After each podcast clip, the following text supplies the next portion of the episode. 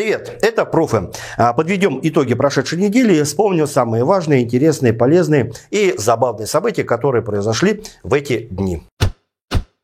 Выборы в Курултай Шредингера. Начались, нач, неделя началась с того, что проснувшись в понедельник с утра пораньше и заглянув на сайт российского центра избиркома, мы испугались. Оказывается, по состоянию на понедельник из 20 регионов России, где 10 сентября в единый день голосования должны состояться выборы депутатов э, в региональные парламенты, только в одной Башкирии выборы назначены еще не были. А может быть их вообще не будет, подумали мы. Да ну что за мысли. А, конечно, будут. А, по закону вообще процесс назначения выборов и старт а, предвыборной кампании должен произойти не позднее, чем за 80 дней до дня X, до 10 сентября. То есть до конца этой недели, до сегодняшнего дня, последний рабочий день. Так, посмотрим, что там на сайте избиркома. Центр... Ага, пронесло. Нормально все. Выборы состоятся. Продолжим парламентскую тему. На этой неделе парламентарии Башкирии доработали законопроект о запрете пропаганды Child Free. Ранее этот законопроект рассмотрели депутаты Государственной Думы, но вернули на доработку. Может быть, я рискну лично предположить, что у депутатов был такой проблеск разума, и они э, решили, что отправят этот законопроект домой, и его там благополучно забудут. Но нет, не забыли и доработали. Доработка касалась того, что, оказывается, в первом варианте под действие закона и, соответственно, под наказание попадали монахи. А им по соображениям религии и веры, как известно, детей иметь нельзя. На то выходит, что если бы приняли первую версию закона, монахам, монахам пришлось бы массово жениться и массово заводить большое количество детей. Так что ли получается? Но, тем не менее, депутаты Курултая а, вынесли служителей церкви из-под действия этого закона. Вообще, а, зачем этот а, нужен закон? Депутаты традиционно прикрывались этими самыми традиционными ценностями ну, необходимостью укрыться от деструктивного влияния, ну, очевидно, либерального, феминистически западного вот этого вот всего влияния. В этой связи я хочу обратиться лично к Константину Борисовичу Толкачеву, спикеру Курултая. Ну, раз уж он возглавляет этот самый орган, который придумывает вот это вот все, на чему я отвечать. А, Константин Борисович, а вы вместе с вашими коллегами, коллегами не допускали ли мысли о том, чтобы придумать такой закон, который заметно а, улучшил бы уровень жизни населения Башкирии, чтобы люди сами стали лучше жить и сами, без всяких напоминаний извне, хотели бы заводить э, семьи, заводить больше детей, может быть, вы и ваши коллеги, получающие хорошие зарплаты из нашего кармана, между прочим, сотни тысяч рублей, возьмете на себя содержание детей из многодетных семей, небогатых семей, или хотя бы как-нибудь на досуге сходите а, вечерком а, после работы в условную полушку где-нибудь на окраине города и посмотрите, что покупают люди, в том числе многодетные семьи колбасу без мяса за 100 рублей и прочую химию вместо нормальной еды. М? Дорогие депутаты, попробуйте заняться чем-то полезным, а нищету плодить, может быть, хватит уже снова пришли в Башспирт. Вообще в Башспирт последний примерно год приходят с завидным или незавидным постоянством. В основном это сотрудники ФСБ, то есть дело серьезное. И сразу давайте вспомнить, что с февраля этого года Республиканским управлением Следственного комитета по материалам а, ФСБ а, расследуется уголовное дело по статьям а, за мошенничество и растрату с присвоением. По версии следствия, Башспирт закупал для своих нужд э, товары, работы и услуги у единственного поставщика, ну, каждый раз у разного, и э, совершал неоправданные траты денег на содержание, в частности, своего премиального алкомаркета «Тантана», что э, в особняке Бушмарина на пересечении Ленина и Кирова. Его все знают, все видели. Кстати, многие эксперты сходятся во мнении, что затраты увеличивались с той целью, чтобы финансовые результаты работы компании «Башспирт» были негативными, а стоимость бизнеса в итоге а, уменьшилась бы. И делалось это, мол, для того, чтобы актив, пока еще находящийся 100% государственной собственности, можно было бы продать своим, буквально за 3 копейки. А, на тот момент, напомним, председателем Совета директоров «Башспирта», который утверждал вот эти самое положение о закупках у единственного поставщика, был действующий на тот момент Глава администрации главы Башкирии Александр Сидякин. Само уголовное дело, говорят, расследуется по фактам деятельности прежнего руководства Рауфа Нугуманова и его советника и соратника Игоря Стрижнева. Вменяемый ущерб 400 миллионов рублей. А вот что касается самого вот этого вот премиального алкомаркета на Ленина, тут, конечно, есть еще и большой вопрос эстетики. А это нормально вообще водочную лавку организовать в самом центре города? Туристы должны ходить по Уфе, любуясь красотами нашего, безусловно, прекрасного, красивого города, при этом проходя мимо водочного киоска. Нормально? Ну, вопросы морали, а точнее аморального, давайте мы пока оставим. А в этот раз Башспиртом заинтересовались антимонопольщики. Специалисты Республиканского управления Федеральной антимонопольной службы изучили несколько тех самых положений о, о закупках, которыми руководствовалось госпредприятие а, Башспирт. Понимаете, э, дело в том, что предприятие, которое находится в э, государственной собственности, оно должно закупать что-то для себя и для своей производственной а, деятельности а, у тех поставщиков, которые определялись бы в результате конкурса, то есть у тех, кто предложит более подходящие а, условия, прежде всего по цене, конечно же. Можно при определенных условиях закупать и у единственного поставщика, но это должно четко соответствовать и не противоречить закону. Но не 90%, не 90 с лишним процентов всех закупок, которые были в этой компании с 2018 по 2020 годы. То есть почти все закупки. Компьютер, интернет, связь, вода, зерно, услуги по содержанию зданий. Это ведь конкурентные рынки. Тут можно выбирать и нужно выбирать. А, тех, у кого дешевле. И вот на это как раз-таки специалисты антимонопольной службы и указали. Они прямо сказали, некоторые найденные нарушения носят коррупционный характер. Еще проверяющие нашли закупку по завышенным ценам. Например, зерно в какие-то периоды покупалось по 16 тысяч рублей за тонну, хотя по а, сообщению республиканского Минсельхоза в этот же момент, в это же время средняя цена а, зерна равнялась 8 тысячам рублей в два раза меньше. Еще были закупки юридических услуг, и это при том, что у предприятия есть собственная юридическая служба. Зачем, казалось бы. Ну, так или иначе, разбирательство продолжается, и очередное рассмотрение назначено на сегодня, 23 июня. К этому заседанию Башспирт подготовил новую редакцию положения о закупках, проведя косметические изменения. Например, у единственного поставщика теперь планируется закупать не просто зерно, а зерно для обеспечения непрерывной деятельности. Ну, видимо, это какое-то другое зерно. В новой редакции документа, который будет рассматривать э, антимонопольная служба, появилась закупка у единственного поставщика билетов в цирк для своих работников. Это не шутка. Ну а расследование уголовного дела тем временем продолжается. Еще одна громкая тема недели. Завершилась ну, не до конца завершилось рассмотрение в арбитражном суде Башкирии а, дело уфимской администрации против компании Рабиса Салихова «Жилстройинвест». А, спор о пяти сотках. Ну, помните, наверное, мы много об этом писали. За парком Гафури застройщик планировал и начал строительство жилого комплекса 23-этажный а, дом, паркинг. А строительная площадка располагалась, помимо всего прочего, на участке в 496 квадратных метров, который этот участок был размежован и передан, передан застройщику Жилстройинвесту по строительству. Начались споры, пикеты жителей близлежащих домов.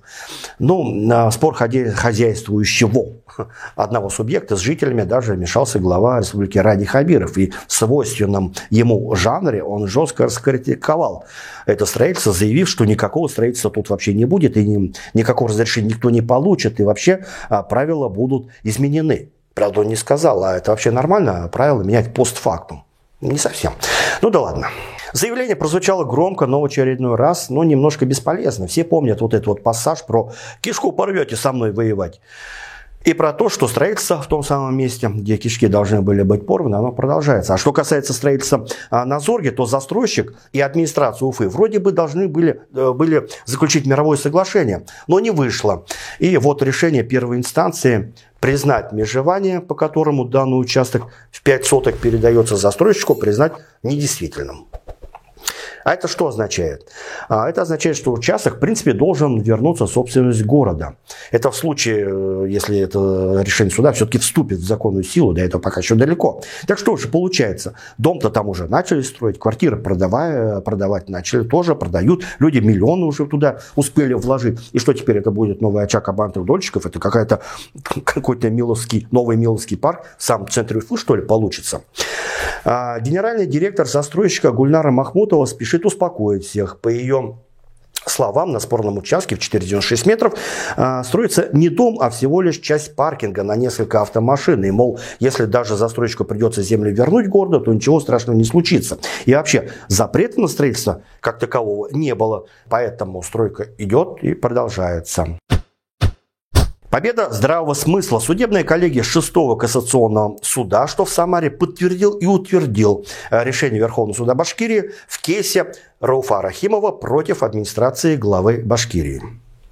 А, третьими лицами в иске а, редакционного издателя платформы Proof.ru и руководителя благотворительного фонда «Изгелек» Рауфы Рахимовой к администрации главы республики выступали информационное агентство «Башинформ», и бывшая пресс-секретарь главы э, Диана Ихсанова. Напомню суть иска. Руфа Рахимова, как руководитель одного из крупных благотворительных э, фондов, была введена в состав Совета по правам человека при главе Республики Башкортостан. Однако надежды на то, что в составе этого, казалось бы, солидного сообщества людей э, можно будет решать действительно важные проблемы, которые касаются всего нашего общества, быстро улетучились. И Рауфа Гореевна по собственной инициативе этот совещательный орган покинула. Однако а, провластные СМИ и чиновники не применули использовать эту ситуацию для дискредитации, заявив, что Рахимова не сама ушла, так как делать там реально было нечего, а ее якобы исключили за нарушение этики, при том, что никакого кодекса этики там не было. А в результате суд разобрался и принял единственное верное и справедливое решение, удовлетворив иск Рауфы Рахимовой к администрации главы. И теперь, точнее вот накануне, вышестоящая инстанция в Самаре подтвердила и утвердила это решение. Быть храму или не быть? Вот в чем вопрос. Продолжается строительство храма всех святых на месте раскопок городища Уфа-2, где на месте нынешнего, нынешней столицы Башкирии был другой город. Об этом ученые, исследователи догадывались еще несколько веков назад. И вот теперь во время этих самых раскопок появилась уникальная возможность узнать настоящую историю родной земли и родного края.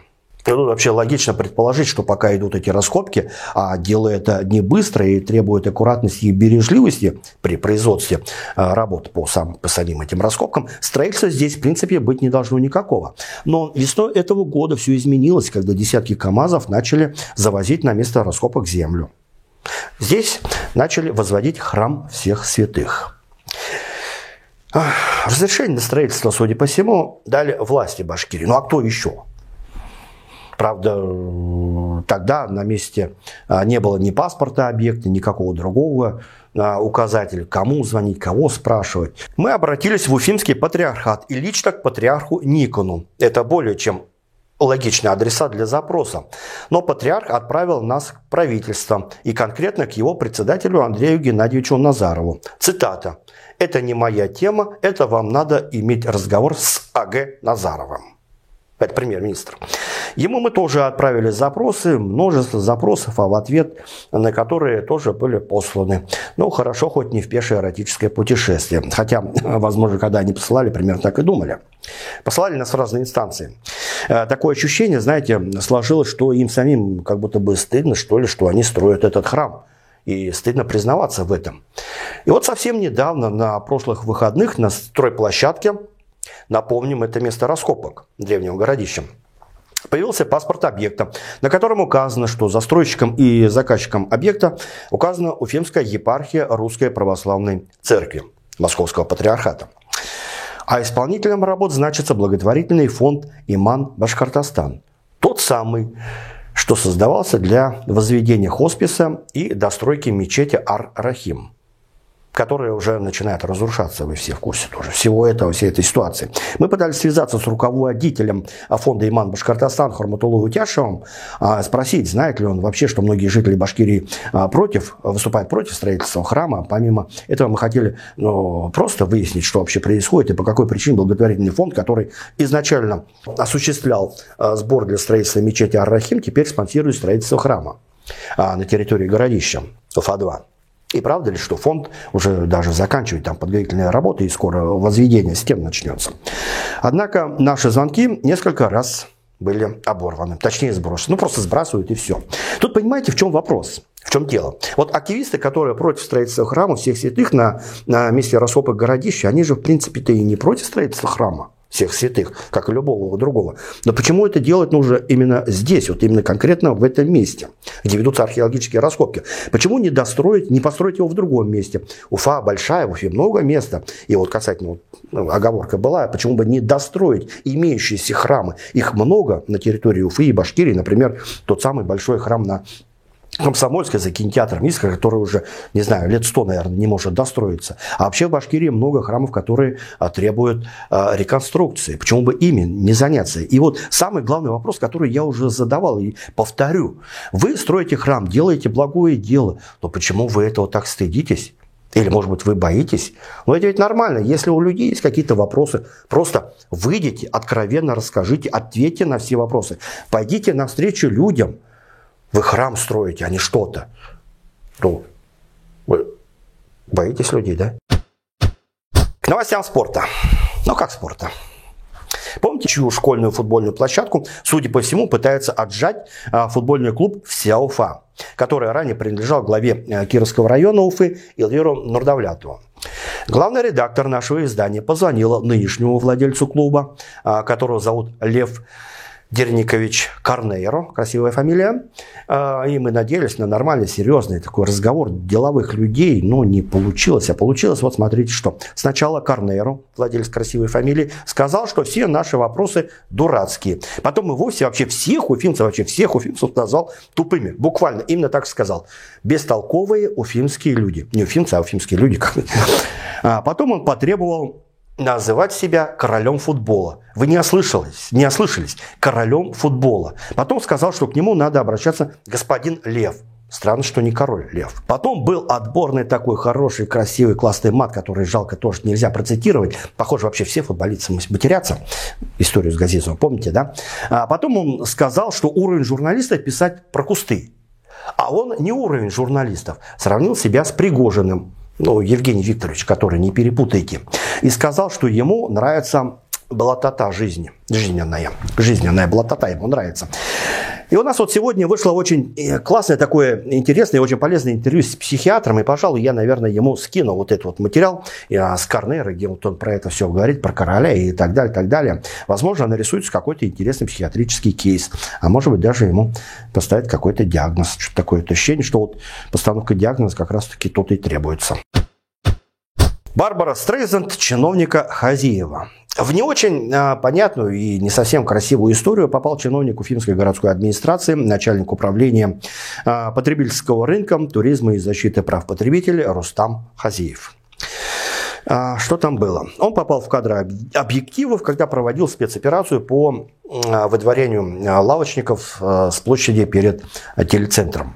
До этого Чиновники вручили коммерсантам предписание на время исчезнуть с лица площади. Ну, на время на проведение э, форума России-Беларусь, который вроде бы сегодня открывается.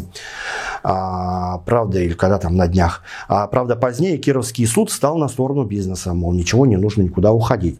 Но кошмар, кошмарение, кошмар этого бизнеса начался все равно с привлечением техники, чиновников, дракой и женским плачем. Одна из предпринимательниц а, оказалась молодой мамой двухмесячного ребенка, которая загородила путь своим, а, своим телом и сказала, что машины проедут только через нее. Городская администрация на это ответила, что речь идет о нестационарных торговых объектах, которые стоят нелегально и которых, у которых договорные сроки закончились, что пора им уже съезжать. Наш эксперт, юрист, проанализировав всю эту ситуацию, документы и так далее, отмечает, что все стоят на самом деле легально, а сами предприниматели теперь вот судятся с городской администрацией мы, наверное, тоже будем следить за развитием событий и расскажем. А при чем тут Барбара Стрейзен, спросите вы, и будете совершенно, совершенно правы. А, мы написали заметку вот про этот скандал, про это все дело. И заметка, обычная новостная заметка, она в ленте опустилась вниз. Люди прочитали эту заметку, пошли читать другие новости, а про этот скандал уже начали было благополучно забывать. Но, но глава управления Рустам Хазиев решил прокомментировать ситуацию. Вот. Он, в частности, сказал, что э, никакой драки не было, что было просто был разговор на повышенных э, тонах, что коммерсы стояли там нелегальные и вообще, э, что есть все на виде, и вообще администрация Уфы поддерживает бизнес, но мы видели, как это все поддерживается. Э, вот не комментировал бы э, господин Хазиев всю эту ситуацию, и снова все бы, все бы все это благополучно забыли. А тут он э, вышел с комментарием, нам снова пришлось написать заметку, люди снова прочитали, снова все это вспомнили, снова скандал скандал, все это держится. Короче говоря, вот Барбара Стрейн, собственно, люди, учите матчасть. Друзья, на нашем YouTube-канале Пруфы мы не только подводим итоги прошедшей недели, мы делаем сюжеты, репортажи на актуальные, интересные темы, делаем интервью с интересными, важными, полезными людьми. И поэтому, чтобы быть а, в курсе а, самого такого вот интересного, полезного и ничего не пропустить, подписывайтесь на наш канал, нажимайте на колокольчик и ставьте лайк, чтобы важную, полезную и нужную информацию, которая есть на нашем канале Пруфы.ру, а, увидели бы как можно больше людей. Хороших выходных. Увидимся на следующей неделе. Пока.